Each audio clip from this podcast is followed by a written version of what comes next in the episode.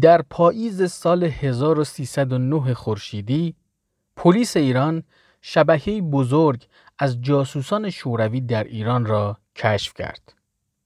ابعاد و وسعت این شبکه جاسوسی آنچنان وسیع بود که هیئت حاکمه ایران را در بحت و حیرت فرو برد. سلام من معاد تبری هستم به پنجمین شماره از پادکست اینترنتی هیستوری پنل خوش آمدید.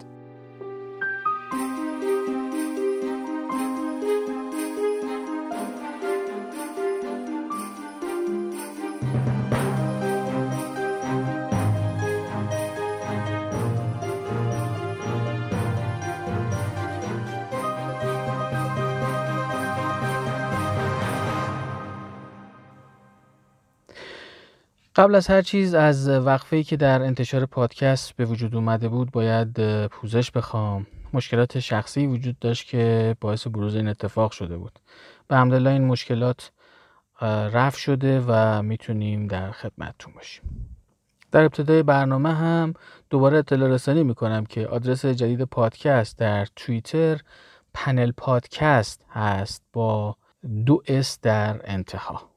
البته مثل اینکه اطلاع رسانی کارگر بوده و افراد زیادی آدرس جدید رو دنبال می‌کنن و از همینجا از شما شنوندگان تشکر می‌کنم. اما در مورد این شماره از پادکست یه توضیحی با درس کنم. موضوعی که انتخاب کردیم و در این شماره به اون می‌پردازیم به علت طولانی بودن در سه قسمت ارائه میشه.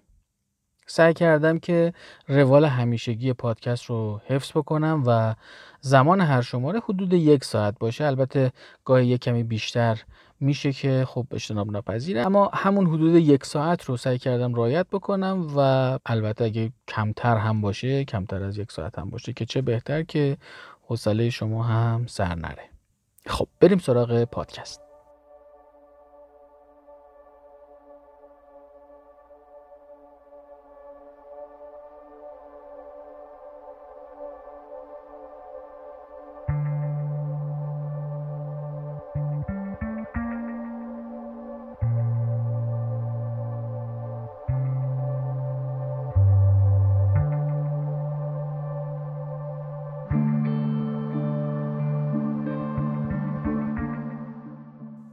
داستان این شماره از پادکستمون هم در واقع از کشور همسایهمون البته همسایه سابقمون یعنی اتحاد جماهیر شوروی آغاز میشه. یه مقدار باید در مورد شوروی و ساختار سازمان های اطلاعاتی اون بدونیم تا بتونیم این شماره رو بهتر درک بکنیم.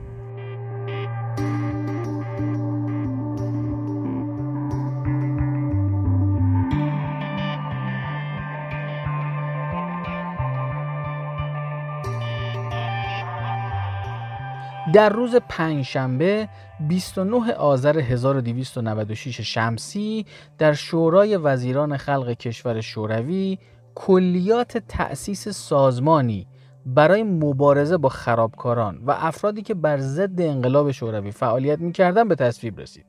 اسم این سازمان چکا گذاشته شد. این چکا مخفف کلمه روسی به اسم چرزویچنیا کومیسیا به معنی کمیسیون فوقالعاده نقش این سازمان در واقع کمک به پیشبرد اهداف انقلاب روسیه بود که این کار رو با به دست آوردن اختیار تام برای تفتیش عقاید کشدار افرادی که ناباب تشخیص داده می شدن و ترد کردن اونها و در نهایت حذف عناصر ضد انقلاب روسیه انجام می شد. کاملا واضحه که توی انجام وظایفی که برای این سازمان محول شده مامورا یه مقدار سلیقه‌ای برخورد بکنن.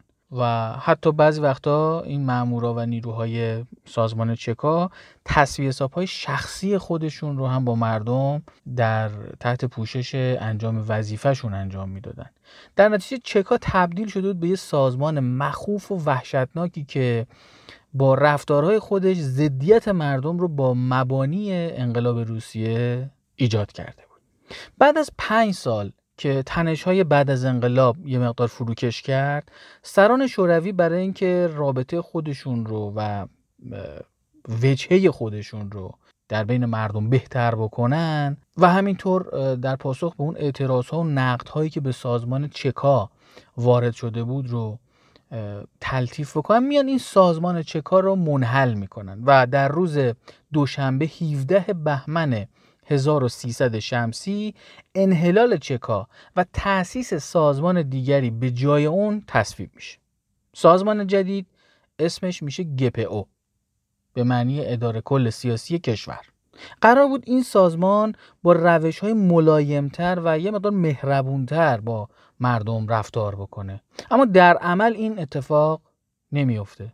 ساختار اصلی کارمندان گپو همون کارمندای چکا بود.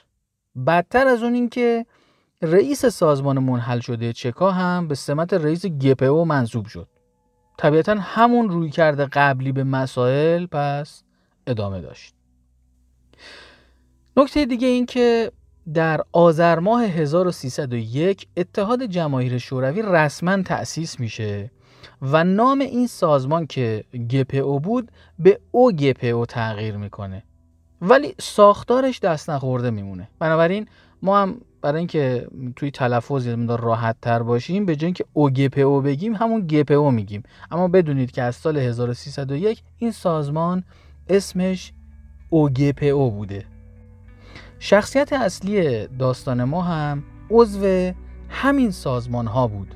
هم عضو چکا بود هم عضو گپو.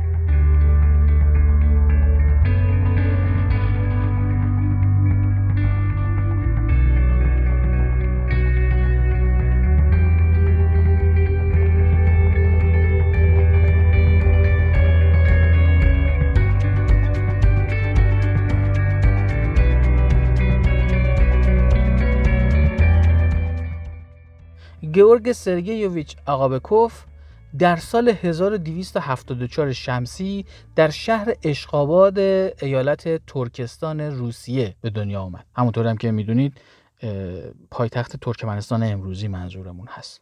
اصالت خانوادهش ارمنی بود و طبیعتا خانواده مسیحی بود و شغل پدرش هم آهنگری بود. در سال 1293 شمسی وارد ارتش میشه.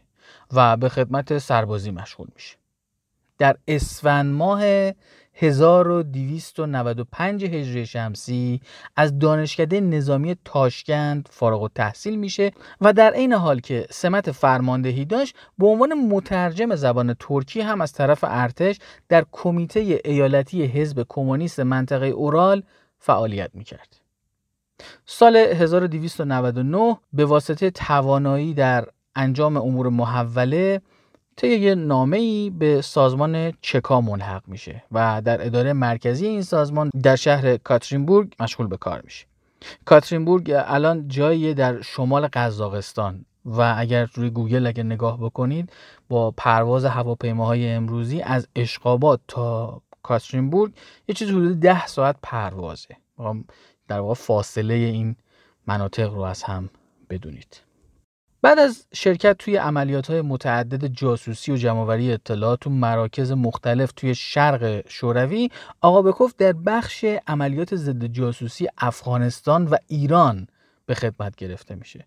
چون مرزهای افغانستان و شوروی محل استقرار شورشیایی بوده که برای انجام عملیات خرابکاری از اونجا وارد خاک شوروی می شدن کشور افغانستان برای گپو خیلی مهم بود. اما ایران برای اونا در درجه دوم اولویت بود. چون برای به دست آوردن اطلاعات از ایران خیلی کار پیچیده ای انجام نمی‌دادن. وابسته نظامی انگلستان توی مشهد با مهاجران روستبار در واقع روابط حسنه ای داشت و اون افراد روستبار هم هرچی اطلاعات به دست می آوردن رو به گپو منتقل می‌کردن.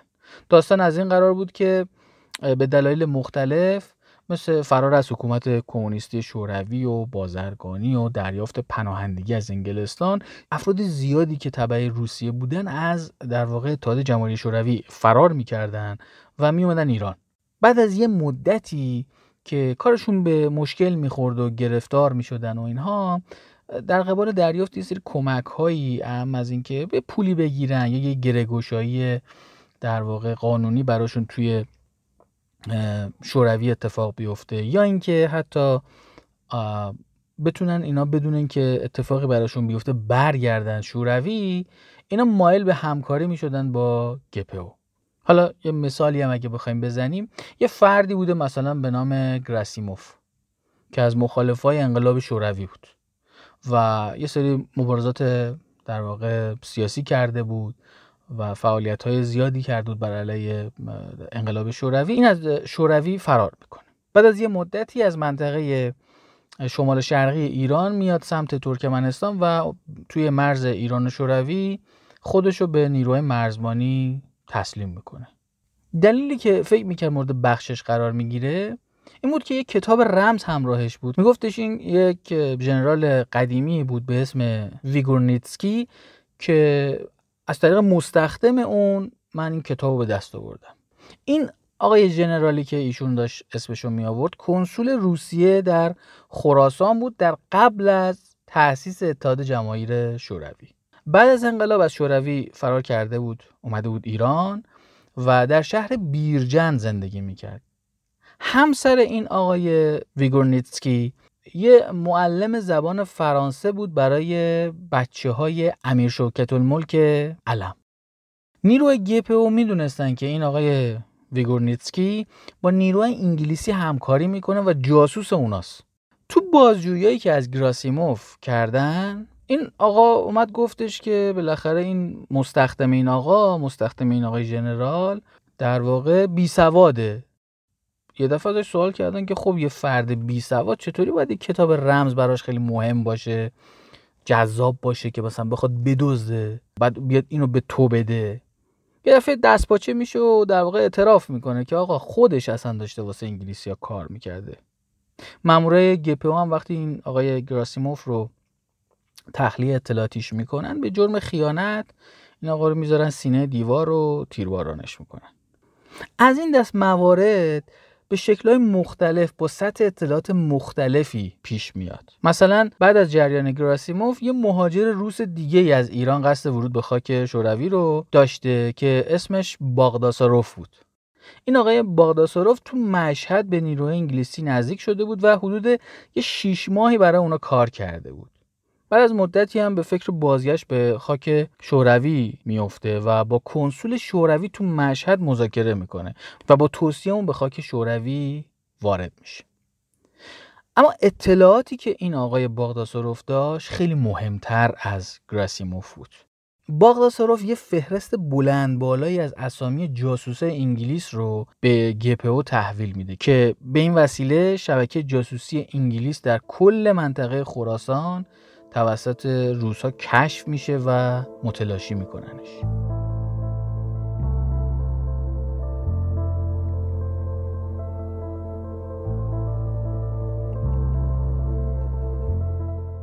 از اینجا به بعد بود که گپو توجهش به ایران جلب میشه و قرار میشه که گپو فعالیت های گسترده تری رو نسبت به قبل در خارج از خاک شوروی مخصوصا تو ایران انجام بده.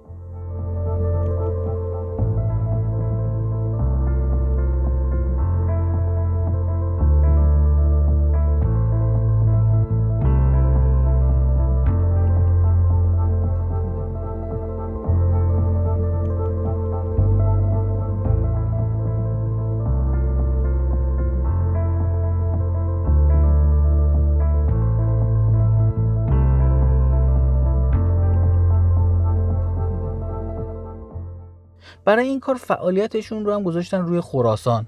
کنسول شوروی در خراسان هم توی شهر مشهد بود. مشهد مرکز ایالت در واقع اون استان خراسان بود. دیگه خراسان دیگه این خراسانی که الان ما می‌شناسیم ستیکه نشده بود دیگه کامل بود. مشهد مرکزش بود. کنسول شوروی هم در خراسان توی شهر مشهد بود. اسمش هم بود آکیموف. این آقای آکیموف همزمان نماینده گپو توی کنسولگری هم بود. اوایل تابستون 1302 شمسی آکیموف جای خودش رو به آپرسوف میده. آپرسوف قبل از اینکه سمتش بشه کنسول شوروی توی مشهد قبلا کنسول شوروی توی رشت بود. به دلیل یه سری لیاقت که از خودش نشون داده بود و توانایی در به دست آوردن اطلاعات مهم و محرمانه و در واقع در از ترفی گرفته بود اومده بود شده بود کنسول شوروی توی مشهد. البته آکیموف هم همینطور شد. آکیموف هم که از اونجا برش داشتن بعد از اینکه کنسول مشهد بود و برش داشتن این رفت کنسول شوروی توی یمن شد. یعنی اونم ترفی گرفت. همزمان هم آپرسوف ترفی گرفت هم آکیموف. آکیموف رو بردن توی یمن. آپرسوف رو از یه جای معمولی مثل مثلا رشت آوردنش مشهد که جای خیلی مهمی برای روزها بود. اما چیزی که باعث شده بود آپرسوف ترفی بگیره و لیاقتش رو در واقع نشون بده با اون کار چی بود؟ این بود که اون زمانی که توی رشت در واقع کنسول شوروی بود رفته بود با معشوقه کنسول انگلیس توی رشت رابطه برقرار کرده بود و از اون طریق یه سری اسناد محرمانه و مهم رو پیدا کرده بود و اونا رو میاره تحویل گپو میده. همین که آپرسوف میاد کنسول شوروی توی مشهد میشه شبکه جدیدی از جاسوسا رو برای خودش تدارک می‌بینه. یعنی در واقع میاد تیمش رو میچینه از نو رابطاش و در واقع مخبراش و اینا رو میاد ردیف می‌کنه. تو اون زمان نامنگاری رسمی کنسول انگلستان از طریق پست معمولی انجام می‌شد. اینا نامه هاشون رو مهرموم می‌کردن از طریق پست معمولی ایران ارسال می‌کردن. آپرسوف هم رفته بود توی اداره پست مشهد نفوذ کرده بود. یه رشوهی به یکی از کارمندها داده بود و به نامه های در واقع انگلیسی دسترسی پیدا کرده بود. نامه ها مال کیا بود؟ نامه کنسول انگلیس بود توی مشهد. به وزیر مختار انگلیس در تهران. و همینطور نامه هایی که همین کنسول انگلیس توی مشهد میفرستاد به فرمانده نظامی که توی هندوستان بود. این نامه ها رو بهش در واقع دسترسی پیدا کرد و از روش رونوشت تهیه می‌کرد. ولی با اینکه اطلاعات مهمی به دست می آورد رفتارش خیلی برای گپو خوشایند نبود. چرا؟ چون این نامه های کنسول انگلیس رو که از روشون در واقع رونوشت تهیه می‌کرد رو بجز اینکه برای گپو ارسال می‌کرد یه رونوشت از اینا رو هم برای وزارت خارجه شوروی ارسال می‌کرده گپو هم ناراحت بود می‌گفت آقا این انحصار اطلاعات باید دست ما باشه نباید دست مثلا وزارت خارجه این اطلاعات بره. ما باید به اونا بدن اطلاعات بدیم. تو مستقیم میفرستی در واقع داری دور می‌زنی ما رو. برای همین دیگه گپو در واقع مرکز خیلی دنبال ترفی و ترقی آپرسوف نبود. اما وقتی که قرار شد سفیر شوروی توی ایران یعنی همون کسی که در تهران اقامت داشت این برگرده مسکو تنها کسی که توی ایران صلاحیت این رو داشت که جای اون رو بگیره فقط و فقط همین آقای آپرسوف بود. به همین خاطر آپرسوف میره تهران و یه شخص دیگه به نام وناگ از مسکو به مشهد اعزام میشه. حتی بعد از یه مدتی دوباره آپرسوف به مشهد برمیگرده.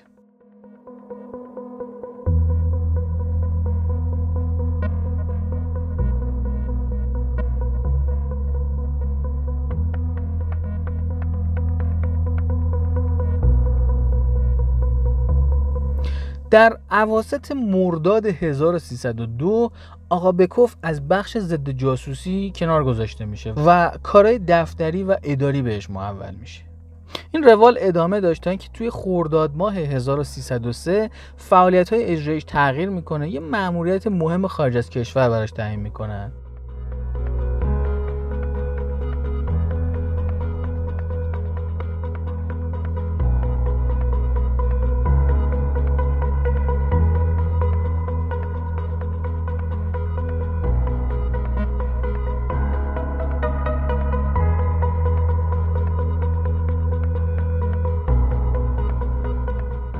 مأموریت چی بود؟ ببینید شوروی چون از نفوذ آلمان توی افغانستان واهمه داشت تصمیم گرفته بود که نیروی اطلاعاتیش رو دوباره سازماندهی کنه. به همین خاطر آقا بکوف معمور شد که به عنوان رئیس گپو در کابل به افغانستان بره و به دور از امور سفارتخونه فعالیت بکنه. اما چون برای این فعالیت میدانی خیلی مهیا نبود و تا این کارو نکرده بود باید یه تعلیمات مخصوصی هم می‌دید. به همین خاطر به صورت فشرده روش های مکاتبات رمزی با مسکو و همچنین روش های سازماندهی نیروها و جاسوسا و تشکیل شبکه جمعوری خبر و نحوه گزارش نویسی این روندهای گزارش نویسی که باید مثلا ماهانه باشه یا هفتگی باشه یا روزانه باشه رو آموزش دید. مثلا قرار بر این بود که تو این گزارش هایی که می نویسه خب این اخباری رو که به دست میاره از جاسوس های مختلف به دست میاره این جاسوس ها هر کدومشون با یه شماره مشخص بشه. توی هر ماه هم مثلا گزارشاشو برای مسکو ارسال بکنه.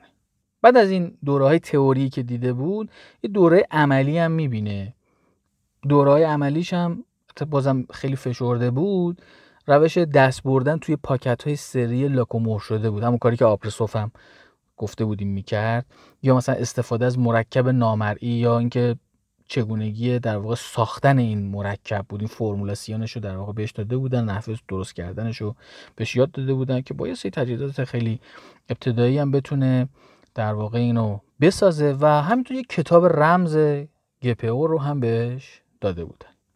بعد از اینکه این دوره ها رو در واقع میگذرونه به همراه یه سری آدمای دیگه که باید برای سفارت خونه برمیگشتن کابل در تاریخ 3 تیر 1303 وارد خاک افغانستان میشه.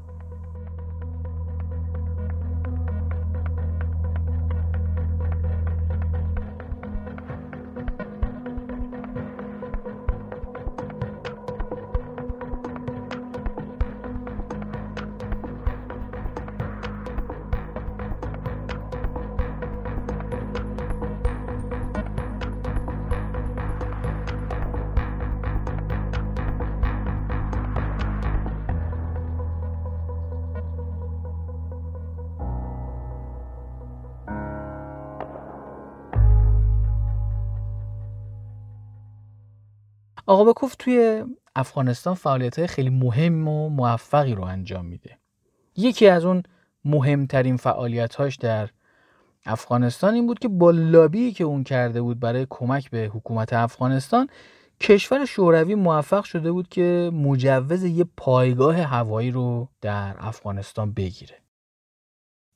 همونطور که گفته بودیم مسئولیت آقا بکوف در افغانستان اینطوری طراحی شده بود که باید خارج از امور سفارتخونه کارش انجام بده. همین مسئله باعث شده بود که بین در واقع کنسول شوروی توی کابل و آبکوف که تنش های اتفاق بیفته و باعث شد که در اواخر اسفند ماه 1304 از افغانستان به مسکو برگرد بعد از اینکه به شوروی برگشت شرح ماوقع رو به مقامات بالاترش گزارش داد اما چون اونا درگیر مشکلات حزبی و داخلی خودشون بودن خیلی توجهی به گزارش های آقا بکوف نکردن و به اون پیشنهاد مرخصی دادن. گفتم برو ذره مرخصی حالا هوا عوض بشه بعدا حالا بیا با هم صحبت بکنیم. یه مدت کوتاهی از این مرخصی آقا بکوف گذشته بود که به خاطر یه مشکلاتی که توی خراسان اتفاق افتاده بود آقا بکوف دوباره به سر کارش برگشت. قرار شده بود که آقا بکوف بره توی گپو تاشکند. گزارش هایی که از خراسان به گپو تاشکند می‌رسه رو خودش شخصا بررسی کنه و اگر لازم شد حالا خیلی هم لازم شد نه حتما هم یه دیدار حضوری بره اون منطقه خراسان رو ببینه و رصد بکنه اونجا رو. داستان اینجا بود که اون شورشی که صحبتشو داریم می‌کنیم فروکش که کرده بود حدود 700 نفر از افرادی که توی این شورش یا جنبش به حال شرکت داشتن توی مرز شوروی جمع شده بودن و خواستار پناهندگی شده بودن. در واقع به گواه گفته های آقا بکوف اون شورشی های منطقه خراسان یه توقع همکاری و کمکی رو از طرف دولت شوروی داشتن و مسکو چون ماهیت این جنبش رو تشخیص نداده بود و تردید داشت توی این ماهیت سعی کرده بهشون کمک نکنه. خود گپو اما نظرش این بود که اگه از این جنبش حمایت می‌شد مطمئنا اون منطقه خراسان ایران تبدیل می‌شد به یکی از سرزمین های الحاقی به شوروی. اما علت اصلی که توجه نشده بود به این جنبش توسط گپو یه مقدار اهمال و سستی توی مسائل کنسولگری شوروی توی مشهد بود که این فردی هم که اهمال کرده بود کی بود؟ همون آپرسوفی که ما قبلا در موردش صحبت کردیم. برای همینم گپو تاشکند بدون هماهنگی با دولت یعنی با هیئت دولت هماهنگ نکرد. حتی با آپرسوف هم هماهنگ نکرد. پنجاه نفر نیروی مرزی شوروی رو اومد با لباس مبدل فرستاد توی خاک ایران تا به اون بازمانده های اون شورش سری تعلیمات نظامی بده. که خب این اقدام هم خیلی اقدام موثری نبود. با یه سری تعلیمات نظامی ساده دادن اینا نمی‌تونستن آماده بشن برای اینکه دوباره شورش بکنن. از اونجا به بعد گزارش هایی که از تاشکن به سمت در واقع گپوی مرکز توی مسکو می‌رفت این بود که آقا یه فرصتی وجود داشت که ما خراسان ایران رو الحاق کنیم به شوروی و این فرصت از دست رفت به خاطر اهمالکاری کنسول شوروی در مشهد که در واقع معمور گپو در مشهد هم بود و اون شخص هم آقای آپرسوف بود. بنابراین آپرسوف رو از ایران فرا خوندن بره مسکو و یه فرد دیگه رو به عنوان کنسول شوروی توی مشهد منصوب کردن. این کنسول جدید اسمش کرچمینسکی بود که قبلا کنسول شوروی توی چین بود. اما وقتی آپرسوف رو از ایران فرا خوندن به مسکو از طرف احزاب کمونیستی که توی ایران فعالیت می‌کردن مثل حزب کمونیست ایران سازمان جوانان کمونیست و سازمان زحمتکشان یه سری نامه برای وزیر خارجه در واقع شوروی و برای رئیس گپو در مسکو و حتی خود استالین فرستادن. و توی اون نامه ها خواستار این شده بودن که آپرسوف به ایران برگرده. که حتی وقتی یه مقدار تحقیقات کردن مشخص شد که این نامه ها کار خود آپرسوف بوده. یعنی آپرسوف در واقع به اونا یک پیامی داده که آقای سری نامه در متن من بنویسید و که من برگردم و اینها. و اونا هم این کارو کرده بودن.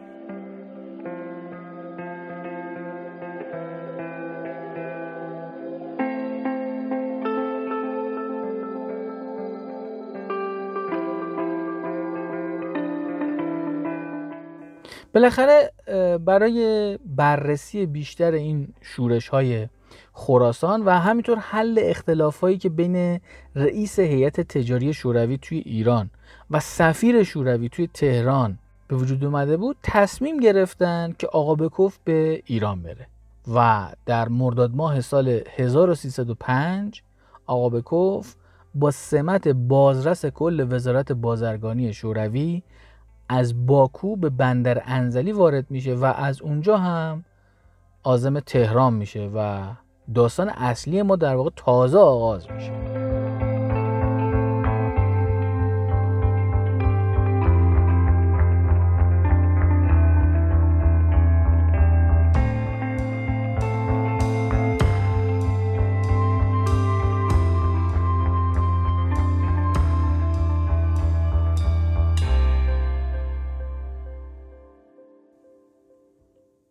اما تو همینجا یه سری نکاتی وجود داره که آقا بکوف در کتاب خاطراتش به اون اشاره نکرده. بنابراین باید در مورد اونها کمی صحبت کنیم. چون اگر این موارد رو ما ندونیم درک اقدامات بعدی که شوروی در ایران انجام میده این مقدار سخت میشه.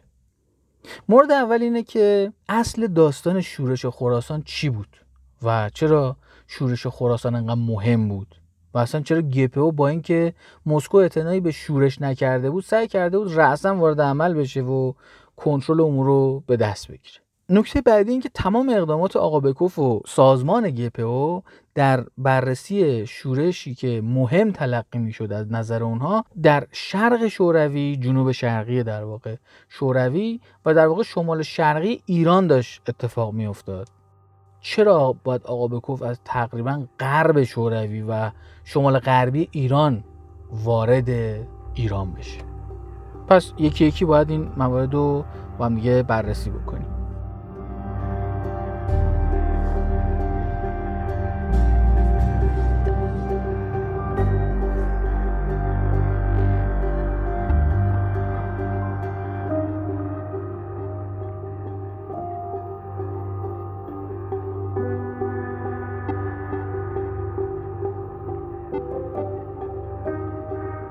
مورد اول شورش خراسان بود. دوم تیر ماه 1305 پادگان مراو تپه که فرمانده اون شخصی بود به اسم لحاک خان باوند شورش می‌کنه. این آقای لحاک خان یک لقبی داشته به اسم سالار جنگ. ایشون اوایل توی پادگان اشرت تهران فرمانده واحد توپخونه بوده. بعد در سال 1304 میاد به سمت لشکر شرق ایران منتقل میشه. فرماندهی پادگان بوجنورد رو بهش میدن. اون منطقه بوجنورد یه منطقه خیلی بد آب و هوا بوده و پر از مارای سمی و خطرناک بوده و اینها این آقای لاحاک خانم میگه که خب حالا من میرم این سختی ها رو تحمل می‌کنم که در آینده بگن که آقا این خیلی سختی کشیده اینجا رو مثلا خوب اداره کرده و اینا. یه ارتقای مقامی هم بگیرم. در واقع این منطقه بوجنوردی که ایشون نظام شده بود منطقه بود که کسی دوست نداشت بره توش خدمت کنه. اما چون این باغوش باز قبول کرده بود برآوردش این بود که به عنوان یه پسرفت نیست به عنوان یک دورخیز برای پیشرفت کردن. اما دریغ از ارتقا. هیچ ارتقایی تو کار نبود. ضمن اینکه این اواخری که داریم صحبتشو می‌کنیم یه هفتش ماهی هم بود که اصلا حقوق مزایای کل پادگان پرداخت نشده بود. این شد که این آقای لحاک خان تمام افسرها و درجه داره پادگان رو جمع کرد و یه سخنرانی خیلی قرایی هم انجام داد و همه رو ترغیب کرد به قیام و شورش. افرادی هم که تو اون میدون جمع شده بودن و این آقا صحبت کرد براشون آمادگی خودشون اعلام کردن و این شد که برای ایجاد هماهنگی با تمام افسران پادگان و درجه داران و اینها اومد یه مرامنامه ای رو به نام پاداش منتشر کرد و توش اعلام کرد که همه املاک سلطنتی رو میاد بین مردم تقسیم می‌کنه. به نوعی اصلا یه جوری حزب درست کرد واسه خودش. بعد چون نام اون مرامنامه خودش رو پاداش گذاشته بود پیروانش هم شدن پاداشیزم. بعد از اینکه این مرامنامه رو منتشر کرد در واقع این حرکت اینها از یه شورش نظامی تبدیل شده بود به یه هدف اجتماعی به یک انقلاب در واقع انگار تغییر کرده بود. یه سری از افسران و درجه داران با این مسئله مخالفت کردن. لاحق خانم همه مخالفانش رو دستگیر کرد و بدون انجام هیچ تشریفاتی همه اونا رو تیروارون کرد.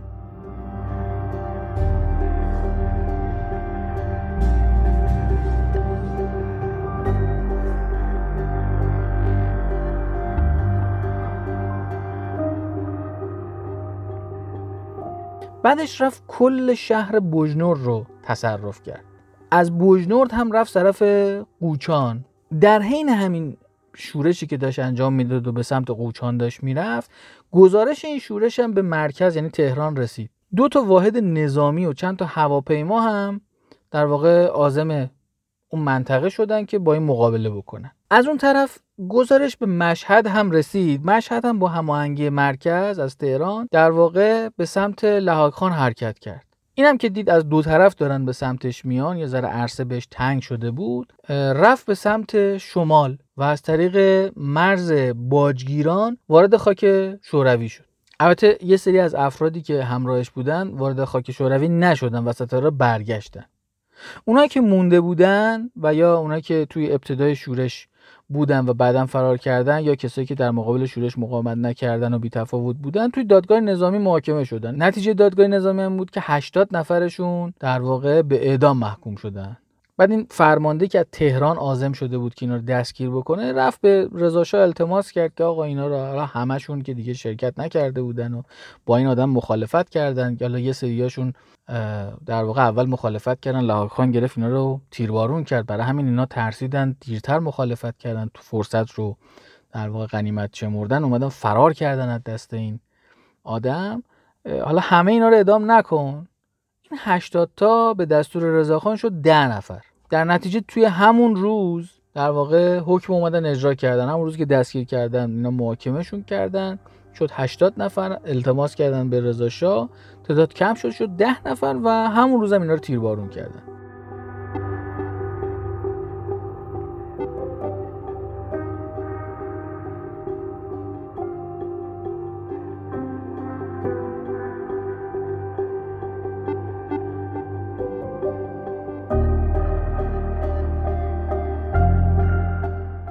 حالا چرا آقا بکوف در مورد این جنبش اعلام بی اطلاعی کرده؟ یا چرا چیزی توی کتاب خاطراتش ننوشته؟ این کاملا مبهمه. چون لحاک خان دوره های نظامی خودش رو توی مدرسه نظامی تو شوروی دیده بود اصلا. یعنی ایشون رفته بوده شوروی توی مدرسه نظامی اونا درس خونده دوره دیده بوده مثلا دو سه سال اونجا دوره دیده و بعد برگشته اومده تو امور نظامی ایران کار کرده.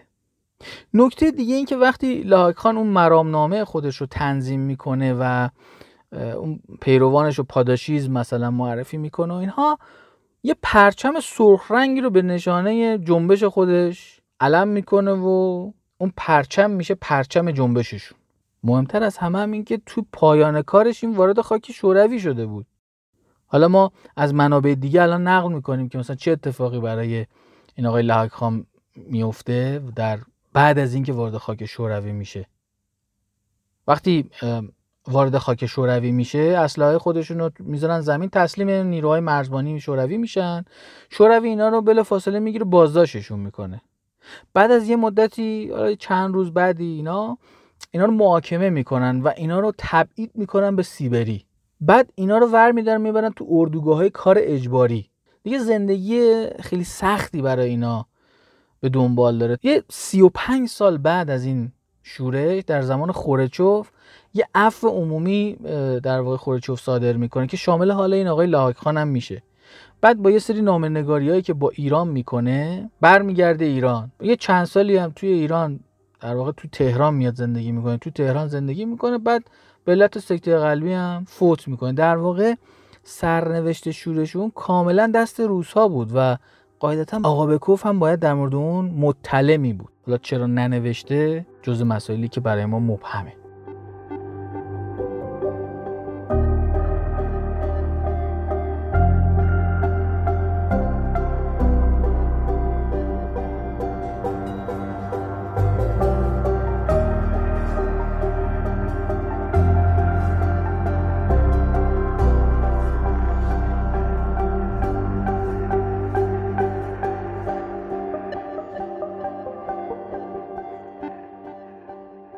نکته دیگه هم تو زمینه شورش بود. تو همون روزی که شورش لاکان اتفاق میفته یعنی همون دوم تیر ماه 1305 تو شمال شرقی ایران هم یه شورش دیگه اتفاق میفته و اونم پادگان سلماس بوده. دلیل این هم که در واقع شورش اتفاق میفته مشابه دلیل شورش لایخان بوده. اونم نرسیدن حقوق و جیره ماهانه بود. یعنی توی یه روز دو تا اتفاق دو تا شورش اتفاق میفته توی شورش پادگان سلماس هم سربازا و درجه دارا و افسرها اینا درب اسلحه خونه رو می‌گیرن باز می‌کنن. کاملا مسلح میشن دو گروه میشن. یه عدهشون میرن سمت خوی یه گروه دیگه هم میرن وارد شهر سلماس میشن. گروهی که وارد شهر سلماس میشن شروع می‌کنن به قارت بازار و مغازه ها و اینها. برخی از اونها میرن منزل افراد مهم شهر اونا رو میشناختن میرن اونا رو به قتل میرسونن این آدمای مهم رو که میشناختن میرن در منزل اونا وارد منزلشون میشن اونا رو می‌کشن. یه عدهشون هم میرن در منزل فرمانده پادگان. یه درگیری خیلی کوتاهی هم اتفاق میفته و به طرز خیلی فجی در واقع به قتل میرسونن فرمانده پادگان رو. بعد از اینکه این قارتشون و این تخریب شهرشون تموم میشه میان پادگان رو هم که تخریب می‌کنن و اموال و وسایلی که توی پادگان هست رو از بین می‌برن اینا میرن به سمت خوی. در واقع خوی توی شمال در واقع سلماس هستش. و اینا وقتی همجور به سمت توی غرب ایران دارن به سمت شمال میرن خب طبیعتا تهش می‌رسن به خاک شوروی دیگه. اینا همجور توی این مسیر داشتن می‌رفتن. ولی تو ادامه داستان شورش سلماس یه قوای از تبریز میاد در واقع به اینا نزدیک میشه باشون یه مذاکره می‌کنه. بدون درگیری خیلی راحت با یه سری وعده وعید دادن این آدما تسلیم اون قوای تبریز میشن. فرمانده لشکر تبریز هم اونا رو دستگیر می‌کنه و می‌بره پادگانشون توی سلماس. یه دستوری هم از تهران میاد که آقا اینا رو محاکمه نظامی کن. همون روز میان 54 نفرشون رو تیرباران می‌کنن. و اینجوری میشه که شورش سلماس هم تموم میشه.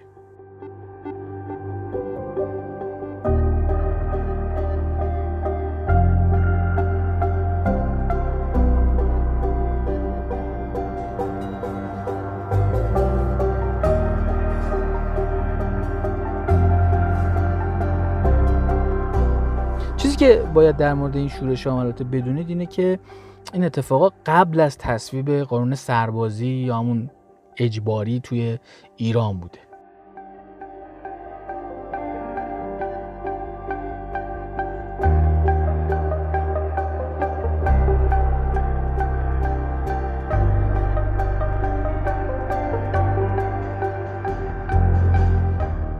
اما مورد دیگه که باید در مورد علت در واقع ورود آقا بکوف به ایران تو این بره زمانی خاص بدونیم و حتی اینکه چرا از طریق بندر انزلی در واقع شمال غرب ایران وارد شد موضوع تبعید ایرانیان هستش. برای اینکه موضوع تبعید ایرانیان رو متوجه بشیم یه مقدار باید برگردیم عقبتر تا بتونیم مورد رو بیشتر متوجه بشیم.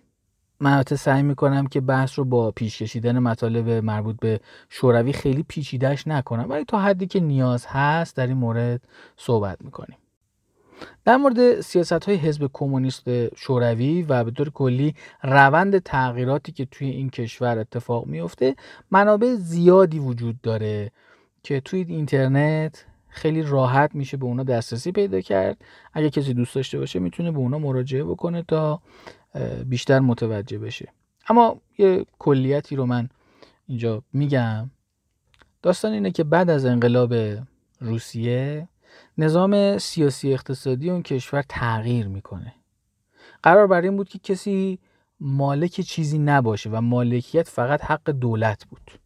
زمیندارا و کشاورزا و کارخونه دارا و اینا همه کسایی که یک سری اموالی داشتن اینا اموالشون رو از دست دادن. دولت اومد اینا رو تصرف کرد. بعد از یه مدتی که این قوانین جدید اجرا شد یه سری مشکلات اومد سراغ کشور و تو آستانه قحطی قرار گرفته بود دیگه شوروی. توی اسفند ماه 1299 لنین سیاست های نوین اقتصادی رو مطرح می‌کنه که البته تصویب هم شد. بر اساس این قوانین مالکیت خصوصی تحت یه سری شرایط خاص می‌تونست وجود داشته باشه. حالا های زیادی در مقابل این طرح قرار گرفته بودن. یه سری افراد اومده بودن می‌گفتن آقا این طرحی که این آقای لنین آورده در واقع پشت کردن به های متعالی مثلا حزب کمونیسته. سعی می‌کردن تو اجرای این قوانین جدید ذره کارشکنی بکنن. اما با هر مشکلی که بود این طرح پیش رفت و تاثیر خودش رو هم گذاشت. در حین اجرای این طرح بود که یه سری اتفاقات دیگه هم تو شوروی افتاد و یکی از اونا اخراج اتباع کشورهای دیگه که ساکن شوروی بودن بود. علتش چی بود؟ می‌گفتن که این منابعی که وجود داره توی شوروی این سرمایه هایی که موجود هست توی این کشور این باید بین روزها توضیح بشه. اتباع خارجی نباید سهمی از اونا داشته باشن. دولت هم تصمیم گرفته بود که اونا رو اخراج کنه. البته این شانس رو به اونا داده بود که بیان آقا شما طبعه شوروی بشید و بمونید اینجا. یه سری موافقت کردن. اما کسایی که طبعه شوروی نمی‌شدن باید دیگه خاک شوروی رو ترک می‌کردن. یه نکته که باید بدونیم اینه که این اخراجی که اتفاق داشت میافتاد محدود به ایرانی ها نبود. اتباع کشورهای دیگه مثل افغانستان چین ترکیه یونان و حتی کشورهایی که ما اونا رو به عنوان بلوک شرق می‌شناسیم رو هم دربر می‌گرفت. اخراج ایرانی دقیقا از سال 1305 آغاز شد و یواش یواش این تعداد افرادی که اخراج می شدن زیاد شده بود. دیگه در سال 1309 هر روز داشت یک کشتی آدم می اومد از شوروی به ایران. توضیح اضافه‌ای که باید اینجا باز ما ارائه بکنیم در مورد واژه تبعید هستش. ببینید اگه کسی از یک کشوری به کشور دیگه نقل مکان بکنه و توی کشور مقصد هر جایی بخواد بره میشه مهاجر. البته توی آینده به این افرادی که از شوروی اومدن ایران گفتن مهاجر. اما وقتی کسایی از سرزمین مبدع اخراج بشن و در سرزمین مقصد هم در واقع حق انتخاب محل زندگیشون رو نداشته باشن یا اینکه انتخاباشون در واقع محدود باشه مثلا شما یا این شهر باید بری یا اون شهر باید بری به اینا میگن تبعیدی. اتفاقی که برای ایرانی ها افتاده بود همین بود. دولت ایران احتمال انجام فعالیت جاسوسی رو توسط این افراد می‌داد. یعنی میگفتش که یا اینا خودشون جاسوسن یعنی ایرانی نیستن همجوری یه سری آدم جاسوس داره قاطی اینا میاد یا خود اینا یه سریشون جاسوسن یا قراره که جاسوسی بکنن. یعنی ایرانیایی هستن که قرار کار جاسوسی بکنن. برای همین اینا رو توی خاک ایران نمی‌خواست اینا رو رها باشن هر جا دلشون می‌خواد برن. واسه همینم به اینا می‌گفتن تبعیدی.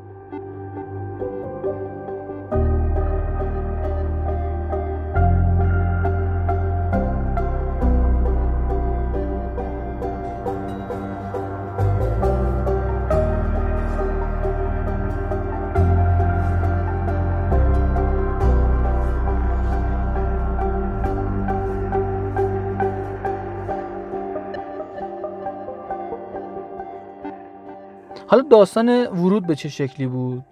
در مورد کشورهای مثل یونان و ترکیه به این شکل بود که از طرف دولت این کشورها سری کشتی فرستادن روسیه. اینا افراد خودشون رو سوار اون کشتی کردن خیلی با عزت و احترام برداشتن بردن کشور خودشون.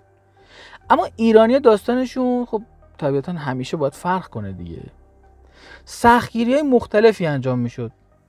یه نکته هم در نظر بگیریم در واقع تعداد آدم هایی که برای کشورهایی مثل یونان یا ترکیه بود خیلی زیاد نبود. تعداد ایرانی ها بسیار بسیار بسیار زیاد بود. اون اوایلی که داشت این اخراج ها اتفاق میافتاد دولت شوروی اتباع ایران رو می آورد نزدیک مرز شوروی و اونا رو میفرستاد سمت خاک ایران. دولت ایران هم یه سری سختگیری ها می‌کرد. مثلا به اونا ویزا نمی‌داد که وارد بشن. شوروی هم که یه همچین داستانی رو دید که اینا مثلا ویزا بهشون نمیدن که اینا برگردن و لب مرز اینا میمونن همینطور اینا رو تبعیدشون کرد به سیبری و مناطق بد آب و هوای قزاقستان. بعد از یه مدت که اعتراضا خیلی زیاد شد نحوه ورود ایرانیا به کشور تغییر کرد. روش جدید اینطوری بود که اتباع ایران می‌رفتن به بندر آستارا تو خاک شوروی از اونجا با کشتی یا می‌رفتن بندر آستارا توی ایران یا می اومدن بندر انزلی. بیشتر اینها وقتی وارد ایران می شدن تقریبا هیچ وسیله زندگی هم نداشتن. علت اینکه وسایل زندگی هیچی نداشتن این بود که اجازه حمل کالا یعنی خروج کالا از شوروی رو دولت شوروی به اینا نمی‌داد. و می‌گفت کالا روش کار اتفاق افتاده ارزش داره این ارزش نباید از کشور ما خارج بشه. حالا بجز وسایل زندگی اینا خیلی هاشون یعنی اکثریت قریب به اتفاقشون مدارک هویتی هم نداشتن. مدارک هویتی رو بیشترشون رو ازشون گرفته بودن.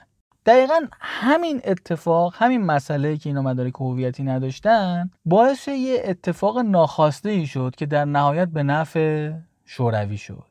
اسم بیشتر این افراد تقریبا روسی بود و برای اینکه توی ایران به اینا یه مدرک هویتی جدید بدن اسم این آدما تغییر کرد.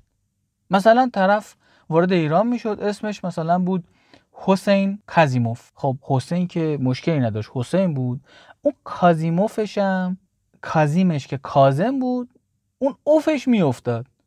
برای همین می اومدن میدن حسین کازم حالا اون کازمش هم می‌کردن کازمی یا کازمزاده یا امثال هم یه دفعه اسم طرف که حسین کازیموف بود می‌شد حسین کازمی. موارد دیگه مثلا علی گوربانوف علی که باز مشکلی نداشت.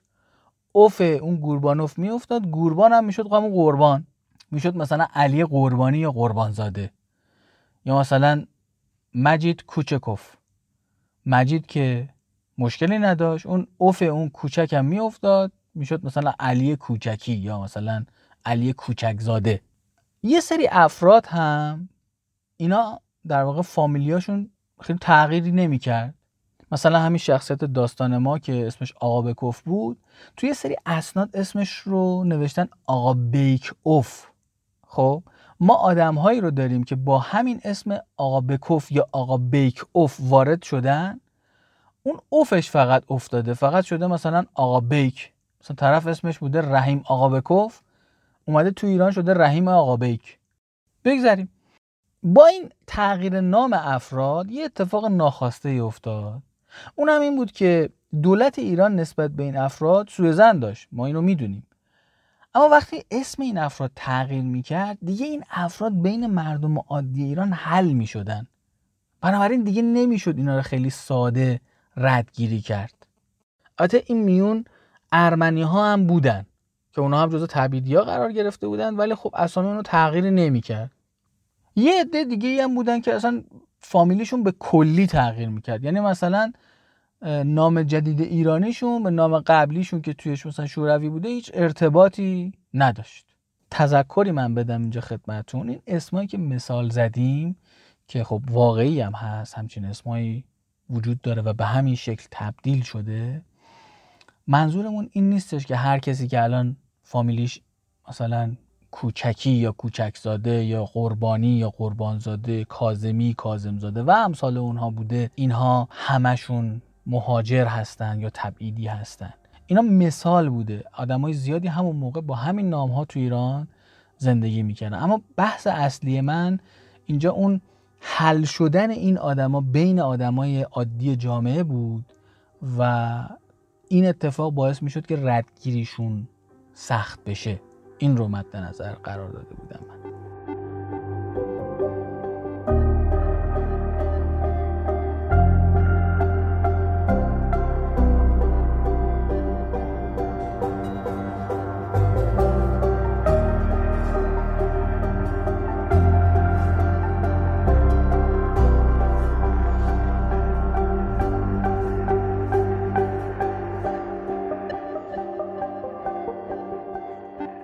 گفته بودیم که دولت ایران این تبعیدی ها رو به چشم جاسوس نگاه می‌کرد. حتی نه اینکه همه اینا جاسوس باشن بلکه احساس می‌کرد که بین این افراد جاسوس هم احتمالا وارد میشه. خب بیرام نمی‌گفت. در واقع متوجه میشیم در آینده که دولت شوروی با اعزام آقا به کف به ایران یه برنامه و یه طرحی برای این افرادی که داشتن میومدن داخل ایران داشت.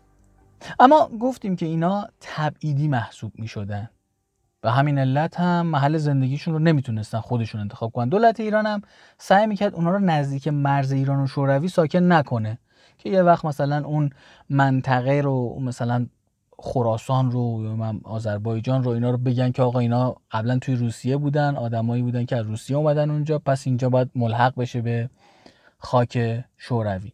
برای همین در واقع اینا رو در واقع دستبندی می‌کردن جای مختلفی میبردن. مثلا شهرهای شمالی مثل رشت، ساری، بهشهر، بندر گز، بندر ترکمن، گرگان همینطور تهران.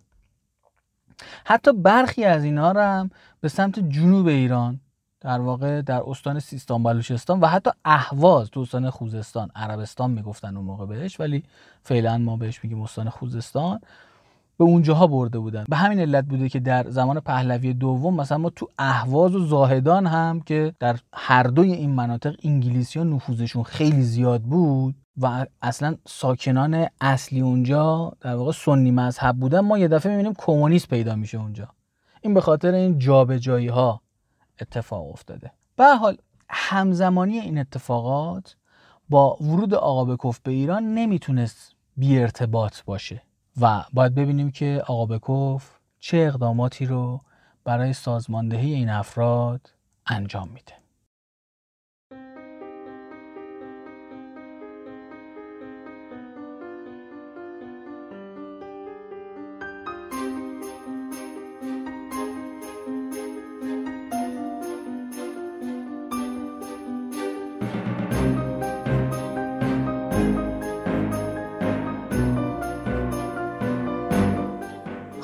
چیزی که شنیدید بخش اول از داستان شبکه روسی بود و در واقع شماره پنجم از پادکست هیستوری پنل بود. این شماره هم شامل سرنخهای زیادی برای افراد من به تاریخ بود در مورد تبعید ایرانیان، تغییر نام آدم ها، شورش های مختلفی که تو ایران اتفاق افتاده و نکته های مختلف دیگه.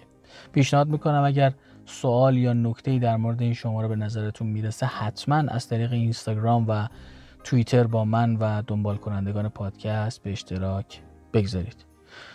شاید شما خیلی متوجه این موضوع نشید اما پیام هایی که شما توی اپلیکیشن ها حالا چه در توییتر و اینستاگرام ارسال می‌کنید باعث انرژی گرفتن من میشه. پس حتی اگر سوالی هم ندارید لطفا توی به اشتراک گذاشتن نظراتتون کوتاهی نکنید. موفق و پیروز باشید تا شماره آینده خدا نگهدار.